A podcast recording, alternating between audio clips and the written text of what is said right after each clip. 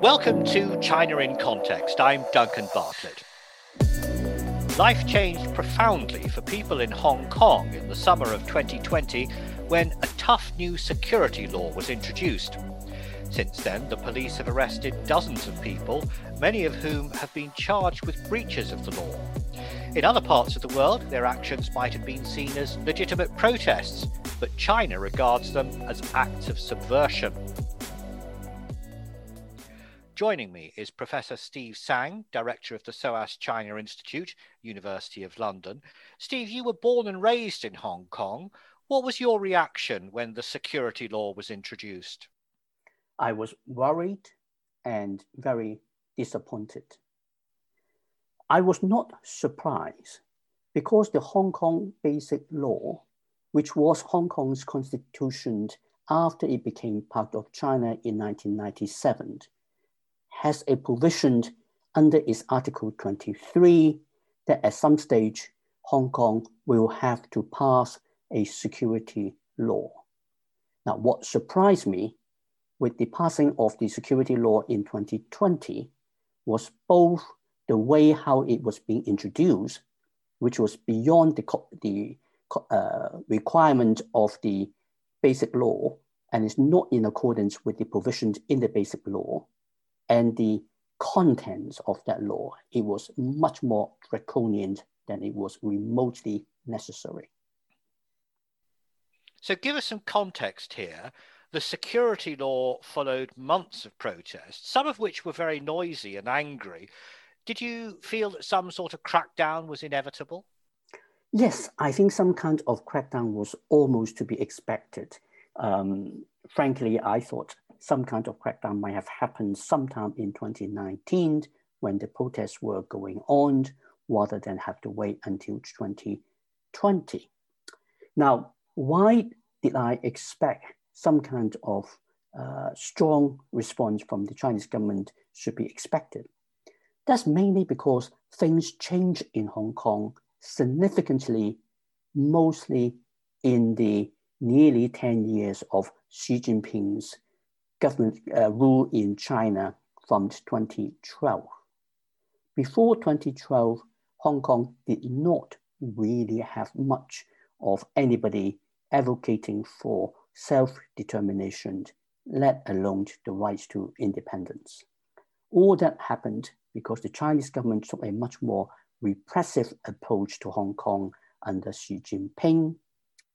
And therefore, the massive protest that happened in Hong Kong in the second half of 2019 really was a proof that the Chinese government's policy under Xi Jinping was backfiring.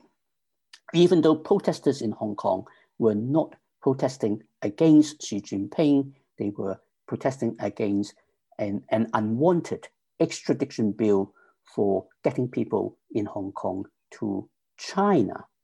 But from Xi Jinping's perspective, it could not but have been seen as a challenge to his authority. That being the case, a crackdown would have to happen. I want to spend a minute here talking about language, the political language, because the Western media calls the Hong Kong protesters pro democracy campaigners. The Chinese media describes them as an independence movement. And I noticed that in early 2021, the Chinese President Xi Jinping was still talking about implementing one country, two systems. I thought that approach had changed. But Xi Jinping also referred to China as the motherland. He spoke of the principle of patriots governing Hong Kong.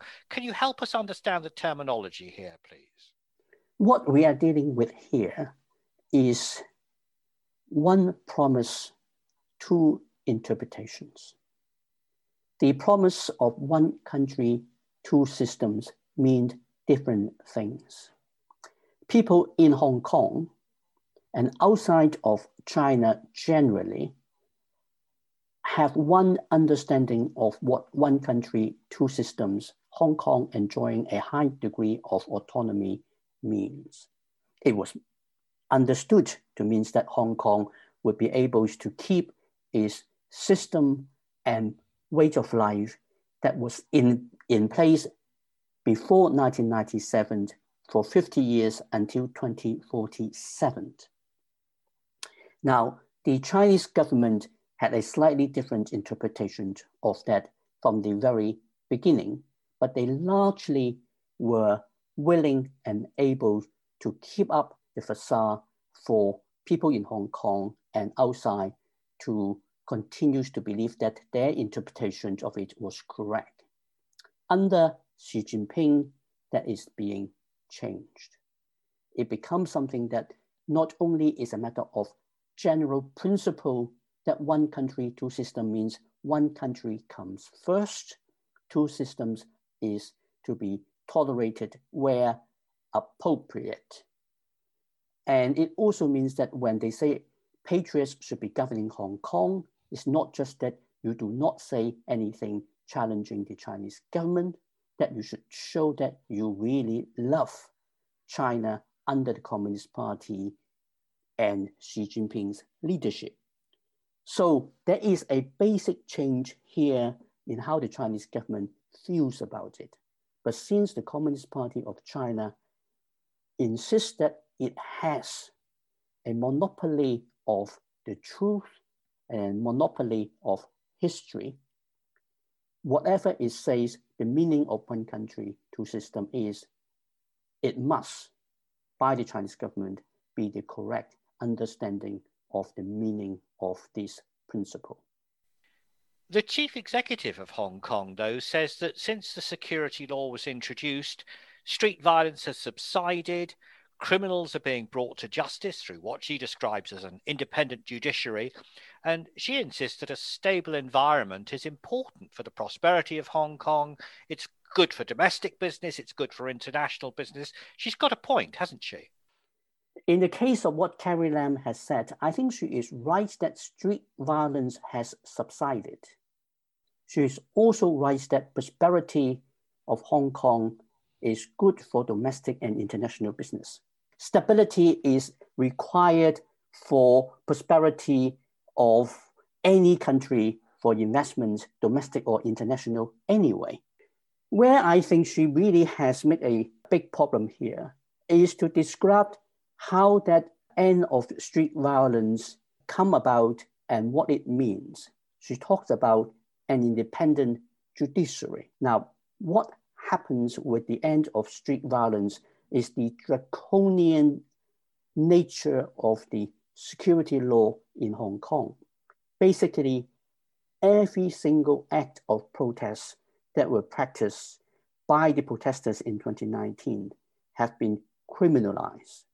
So people cannot go out uh, to protest and demonstrate in 2020 as they were able to do previously. As to the independent judiciary, under the security law, there is a requirement that any judge who does not hold the correct views on protests and protesters will not be allowed to sit. So it is a kind of if you like, independent judiciary with Chinese characteristics, one that mm. totally predictable in terms of what the powers that be would like the judgment to be. And America has also sanctioned individuals, including Chief Executive Carrie Lam, for undermining Hong Kong's autonomy, as they put it. And in response, China has moved to sanction some Americans, uh, including the former Secretary of State Mike Pompeo. What's your view on that? The sanctions that the United States have imposed on Hong Kong or Hong Kong officials very carefully calibrated and they are designed to inflict minimum damage on Hong Kong or Hong Kong people, but direct them against individuals.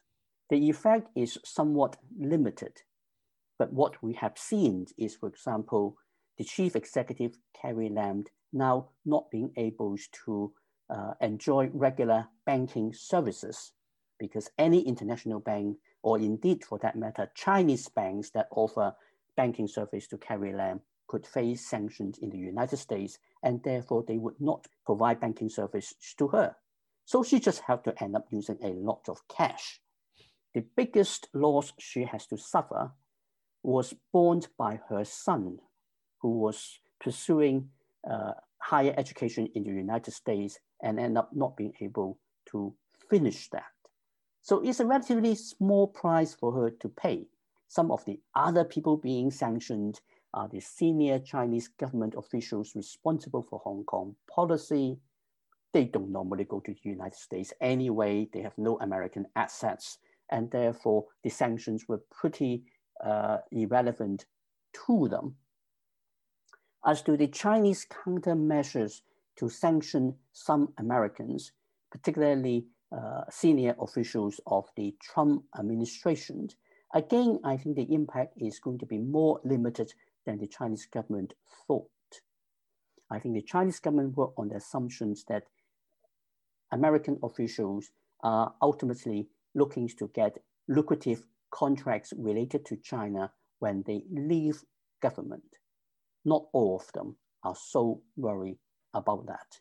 And for those who are not really looking at uh, pursuing a post-government lucrative business contract related to China, it means very little to them. So you're based at SOAS, University of London. So let's consider the UK's role here. Hong Kong is a former British colony, and the British government has been sympathetic to the protests in Hong Kong. In fact, it's providing sanctuary to some people who want to move to the UK to work. It's offering them special visas and also to their families. Do you foresee a brain drain from Hong Kong with lots of talented people leaving? I think a brain drain from Hong Kong is already unfolding and it will continue for a while. How extensive it will be remains to be seen. It's a dynamic process. A lot of it will depend on how uh, repressive and restrictive the Chinese and the Hong Kong Special Administrative Regions government happens to be. The more they want to restrict the right of people in Hong Kong to relocate overseas, I think the more people will get frightened and would want to leave Hong Kong before the gate is slammed shut. As to the British government's policy, I think as a British citizen, I am very proud of what the government is doing, um, the United Kingdom signed the Sino-British Joint Declaration in 1984 uh, to settle Hong Kong's status beyond 1997. By doing so, the British government has an obligation to the people of Hong Kong, particularly those people who became British nationals in Hong Kong as a result of British rule in Hong Kong. So the British government's policies to honor that commitment to British nationals in Hong Kong is an appropriate one. It may not be something which the Hong Kong government or the Chinese government likes or approve of, but it is something which one would expect a democratic government with a sense of responsibility to its nationals should do. The economic situation in Hong Kong is being affected by coronavirus. That's caused a lot of disruption. Nevertheless, looking at the economic numbers, the official forecast is for Hong Kong's economy to shrink by 6% for the whole of last year, 2020. That's a very poor performance compared to other parts of Asia, and particularly bad compared to China as a whole, What's happened to the Hong Kong economy? In comparison with the Chinese economy, the Hong Kong economy is a completely service-based post-industrial economy, whereas the Chinese economy is still at the height of its strength as an industrial economy. And that I think has a lot to do with how the two economies respond to the um, COVID-19 pandemic. Hong Kong takes the hit because global economic slowdown or recession. um, if you are providing services and those services are not being required, then your economy shrinks. In contrast, once the Chinese government has managed to contain the COVID-19 pandemic in China and could restart industrial production, there were enormous pent-up demands for the Chinese in industrial outputs, particularly in terms of medical supplies, where prices were inflated hugely and capacities had to expand to meet the new demands brought about by the pandemic. So it's not that surprising that this industrial economy being the largest supplier of medical equipment in the world recovers so much more strongly in the year of the pandemic, whereas the economic, financial, and legal services dependent economy of Hong Kong did not do anywhere so well. That's a very good point. I want to draw things to a close now. I'm not sure whether it's because of the new security law or because of coronavirus, but Hong Kong definitely feels calmer now than it did a year ago. But do you think there's tension below the surface? Could the protests bubble up again? There is definitely a lot of tension under the surface. Now, whether the protest movement will bubble up again, I think depends on a huge number of variables. The British government has offered an option for a large number of Hong Kong people to leave Hong Kong and relocate to the UK. Other Anglo-American democracies have also made similar arrangements to help people in Hong Kong who wants to leave to relocate. Now, if those people who want to relocate are allowed to do so, we are going to see a lot of the people who are very unhappy with the way how things are happening in Hong Kong, moving out of Hong Kong. And it would substantially reduce the risk of the protest movement bubbling up again or bursting out into real protest movement again. But the Chinese government is looking at restricting people in Hong Kong from leaving for the UK under the British uh, national overseas passport scheme. So if the Chinese government follow up with that uh, in a serious way and continue to be very repressive, then you're keeping all these very unhappy people in Hong Kong. And the repressiveness of the security law may not be enough to contain them and repress them over the long term. And the risk of protest movement coming up again would increase substantially. But at the moment, we do not know for sure which way things will go. Thanks, Steve. And you can find out more about the SOAS China Institute, which is home to the largest community of Chinese studies scholars in Europe, on our website which also provides information about courses, events, and research. The website is SOAS, that's S O A S dot ac dot uk. Alternatively, you can type SOAS China Institute into a search engine and it should pop up straight away. But until next time, that's all from us here at the China in Context podcast.